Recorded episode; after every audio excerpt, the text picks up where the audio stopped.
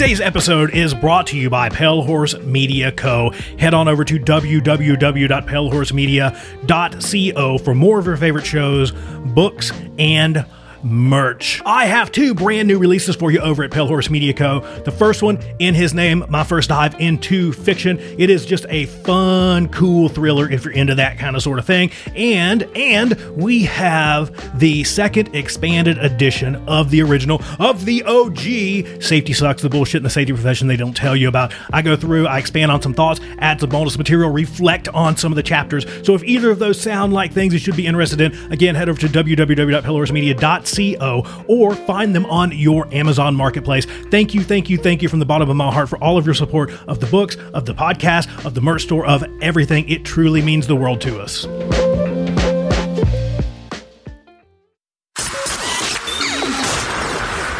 This, this, this show is brought to you by Safety FM.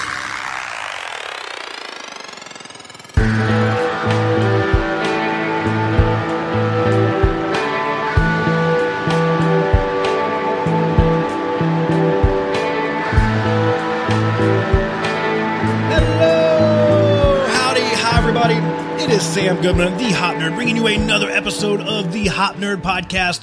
Before we dive on into this thing, make sure you head over to the website www.thehopnerd.com. Follow along on all things social media at the Hop Nerd, except for Twitter because it is super duper special. It is the Hop Nerd One. Make sure you send me an email, thehopnerd at gmail.com. Check this out, I got a fancy new one. Sam at thehopnerd.com com. Pretty cool. Send me an email at either one of those. Make sure you slide into the DMs. Check out the website. As I said, send me a text message to this handy dandy hop nerd cell phone number 480-877-0155. Text, call, leave me a voicemail, all that kind of fun stuff. So I've got a really awesome guest on today.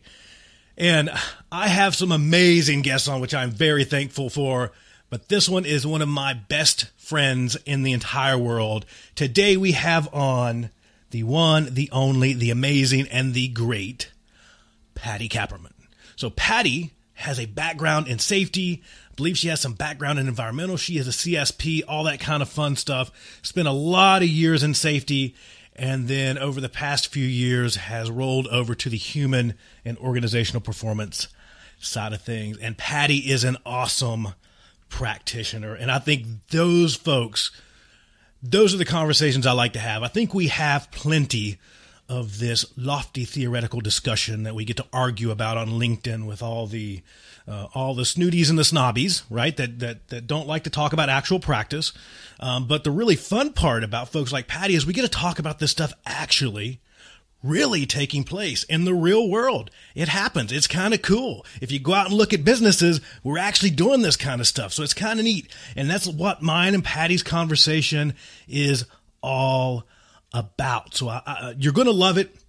I'm giving you some background on Patti because we kind of did this last minute spur of the moment. Um, and Patti's microphone was off during her introduction. So I'm giving you a little bit of introduction, and we're going to pick up right after we realize that her microphone was off. So the rest of the conversation is pretty good. This is Patti Kapperman, the hop nerd, Sam Goodman. We're outside, sitting uh, sitting on a on a bench around a table um, outside of a Waba Grill in downtown Tempe, Arizona, um, having a conversation about real deal implementation of human and organizational performance in the real world doing learning teams, all those kind of things. It's super cool. Enjoy. I'll follow up with you after.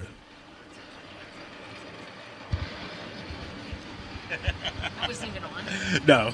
Okay. so we might have to start that one over. Not too much. We could probably still run with it, but let me let me do this. I'll have you reintroduce yourself so everyone can. Well, can now I don't hear you. remember what I said.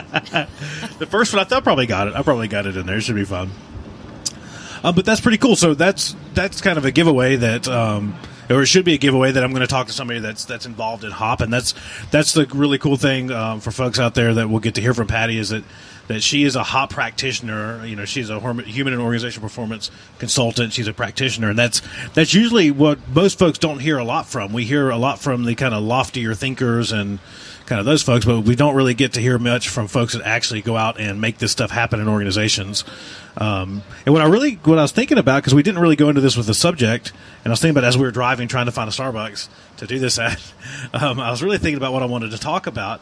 And I would really like to pick your brain a little bit on learning teams or stuff that, that you would like to share with folks out there about learning teams. Um, it's safe to say that they, we can all assume that they pretty much know what learning teams are.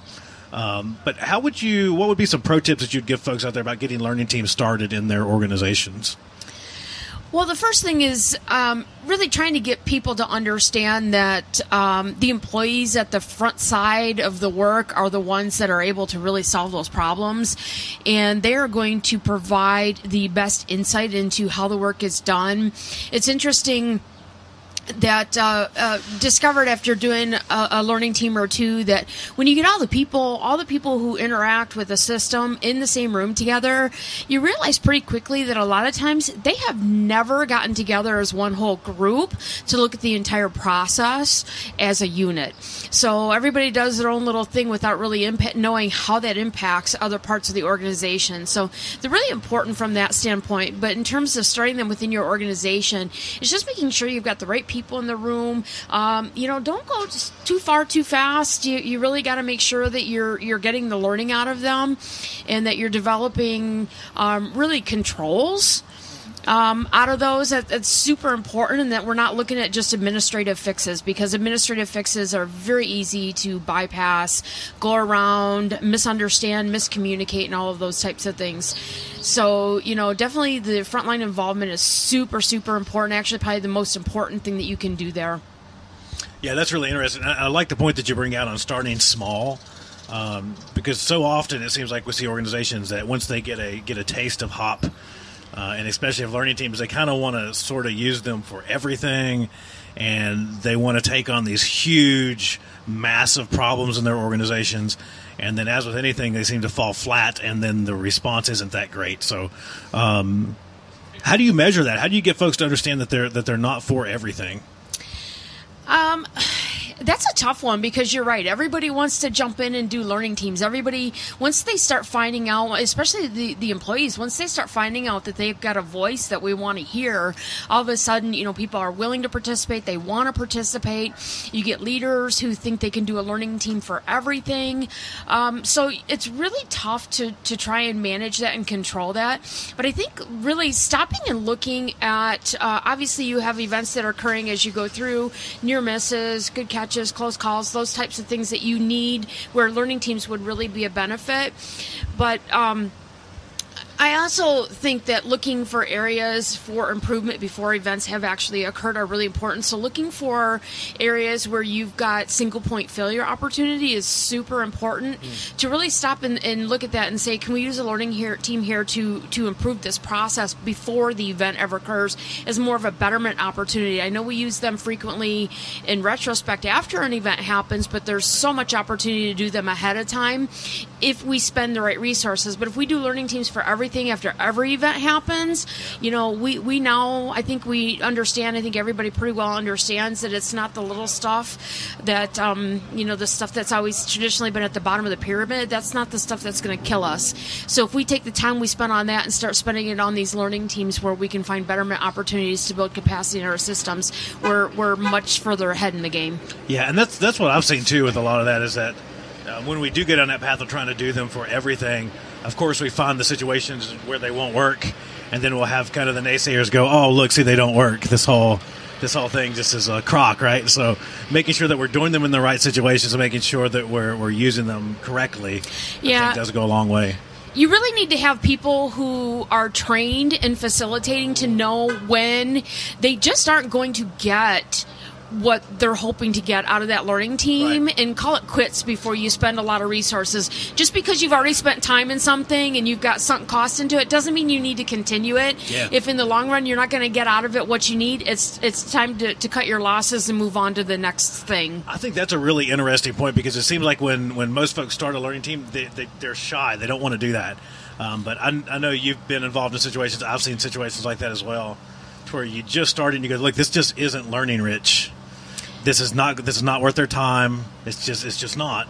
And being able to admit that is, is an amazing thing. And again, kind of cut cut your losses and move on to something that's more valuable.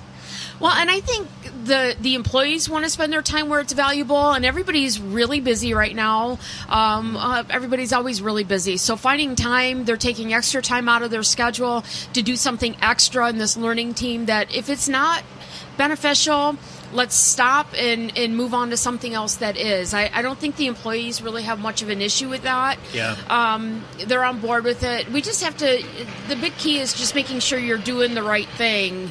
Um, you know, at the right time to give you the opportunity to improve your organization and to learn. Yeah, and that's that's where I found too. I think that um, most organizations kind of start with the ideas of learning teams, and for those that, that, don't realize, that is a trash can that's being wheeled around in the in the background. We're, we're again the ambiance here, but I think one of the one of the biggest things that comes out of that is realizing that there's lots of other tools that you can use besides a more formalized learning team. You can use more informal learning teams for some of those smaller problems. You can use um, one of the things I'm a big fan of right now is these kind of bring to meetings where you say, "Hey, here's a problem." Everybody suggests two two solutions, and that's super informal.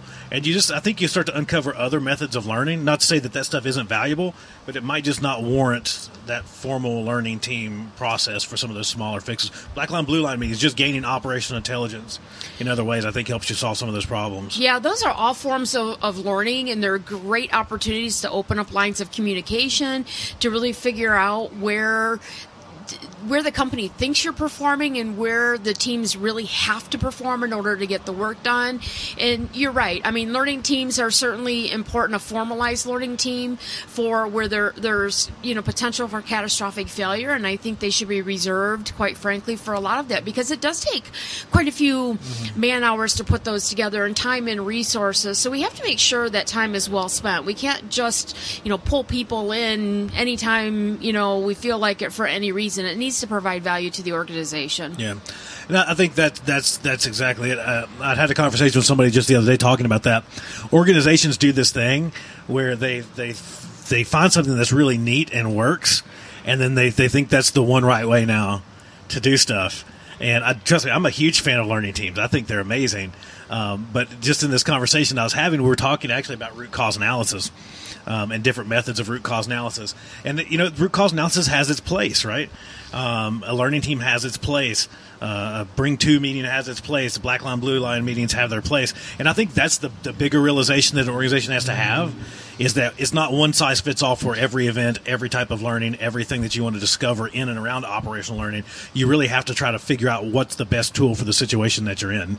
Okay. Right. And every you're never going to have two events that are exactly the same. There's always going to be things that are different that play into that. So one event, you know, you did a learning team on it, another similar event occurred. So, but maybe you don't need a full learning team on it. Maybe the blue line black might black line meeting is more important or the bring to meeting or even just to recap and come okay this didn't work what do we do next um, there's just so many different ways to move um, our organizations forward that to pigeonhole yourself with just one way is um, very detrimental to any organization. And I think we need to keep the the thought process open, keep reading, keep learning from each other, keep listening for what's going on. Mm-hmm and looking for new and improved ways to, to do things. This is this is an evolution along the chain of safety uh, performance improvement, and it's just the next step of what we now know. Right, and I, I think you you brought out a really interesting point there that.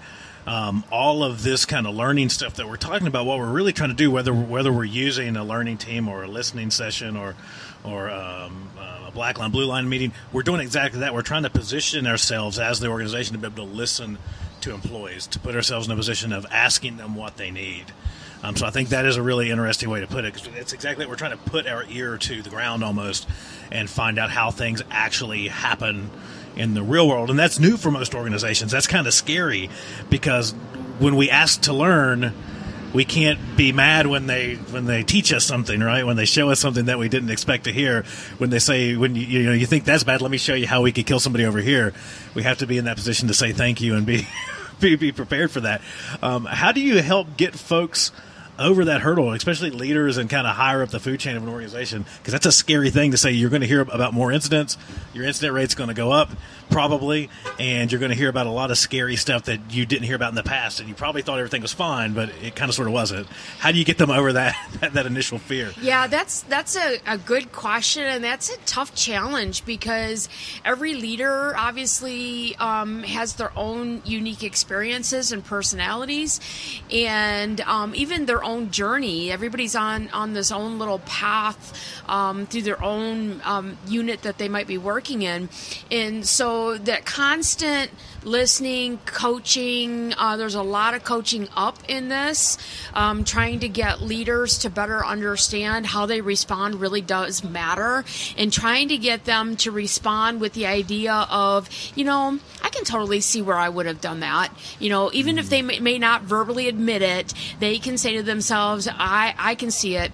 I was at a presentation recently where um, they were talking about a stoplight and to, to, show the demonstration of you know people breaking rules.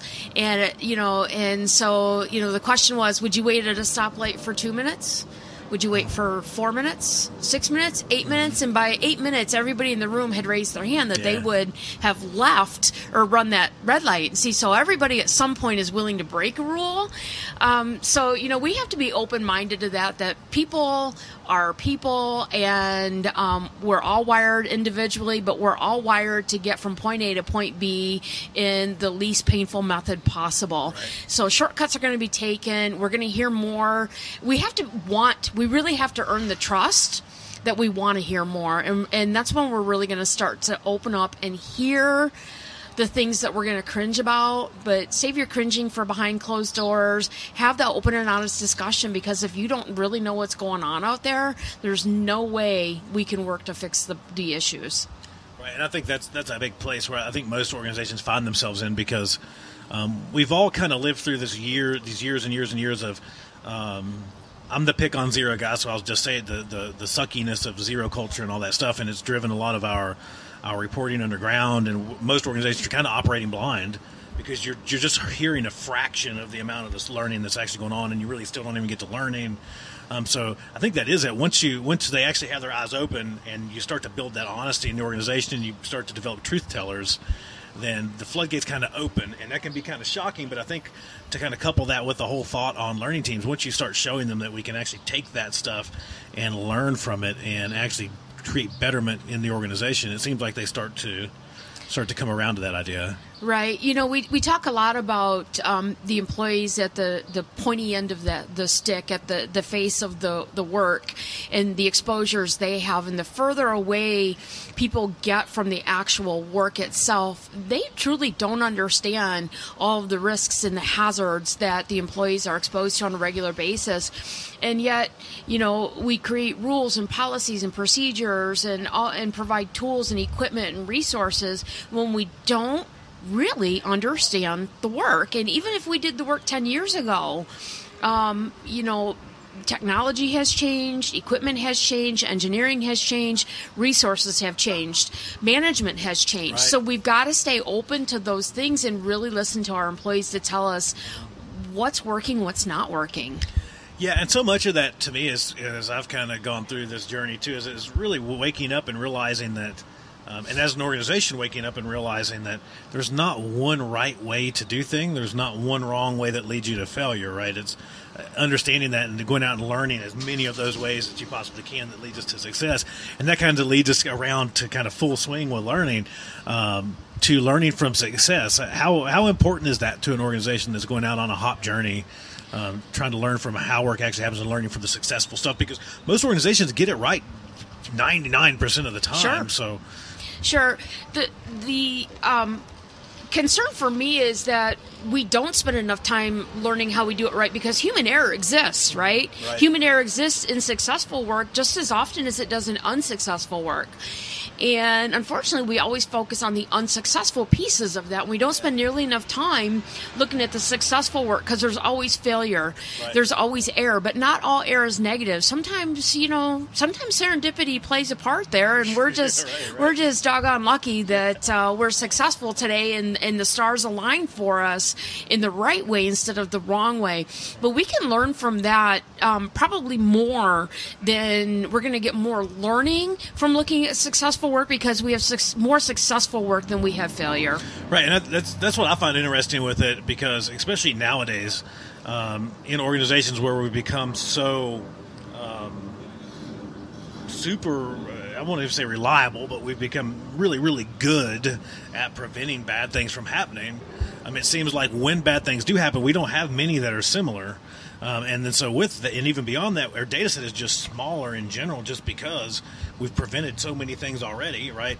And I think so much of our organizations, as we go out and look at the stuff, we are kind of over focus on prevention. It kind of hinders us a little bit more in that space. Um, but just where I'm really going with that is that just this whole general data set is that just going out and looking at successful stuff, we've got roughly 99% more data than, than, what we do with anything else, right? Exactly. And because there hasn't been an investigation around it, people are still willing to talk about it. Right. Uh, especially in cultures where um, discipline is still an issue.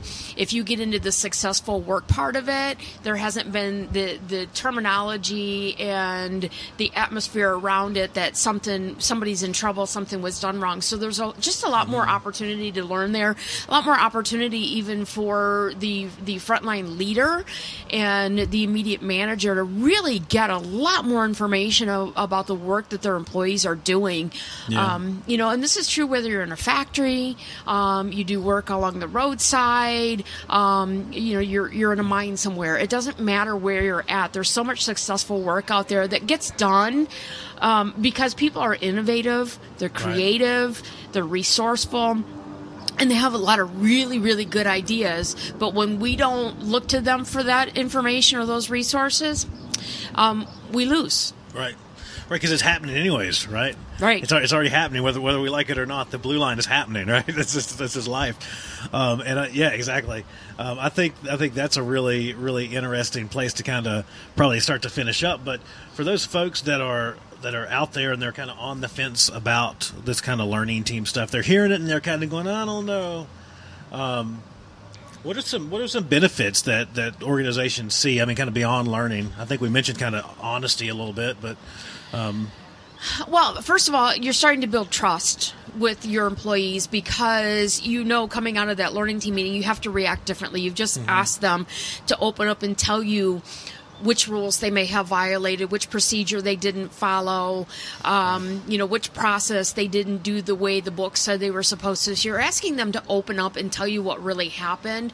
So you're building some trust there. You're getting some honesty you're also developing um, um, communication among different work groups. As you know, as we first started talking out today, I talked about a learning team that I was doing, and, and we're getting groups of people in rooms, and they've never looked at a process as a whole unit. Right. And so now they're developing resources, and so if something doesn't feel right, doesn't seem right, it doesn't doesn't look right, they now have more than the person that provided them with the work to go to and ask for clarification. So Yeah. there's a lot of more like team building kind of Yeah. um, issues going on, but trust is definitely a big one, and I think a lot of organizations are, are missing that and really lacking that with their employees. And I think that's that's one that I found more recently that it kind of that I've kind of become awake to is that even if you put everybody in a room and you don't come up with an exact fix, uh, we'll just say a quote fix for that event or a really good corrective action or whatever we want to call it for that event, you still learn something. And I can't say that uh, I've seen several learning teams that you're like, well, we didn't really change the event or fix anything with the event, but we found like 12 other ways to just make things better. And that's where I've kind of just started operating under this mantra that better is still just better. Right? Yeah, I think, I think that's just that's just as better is just better.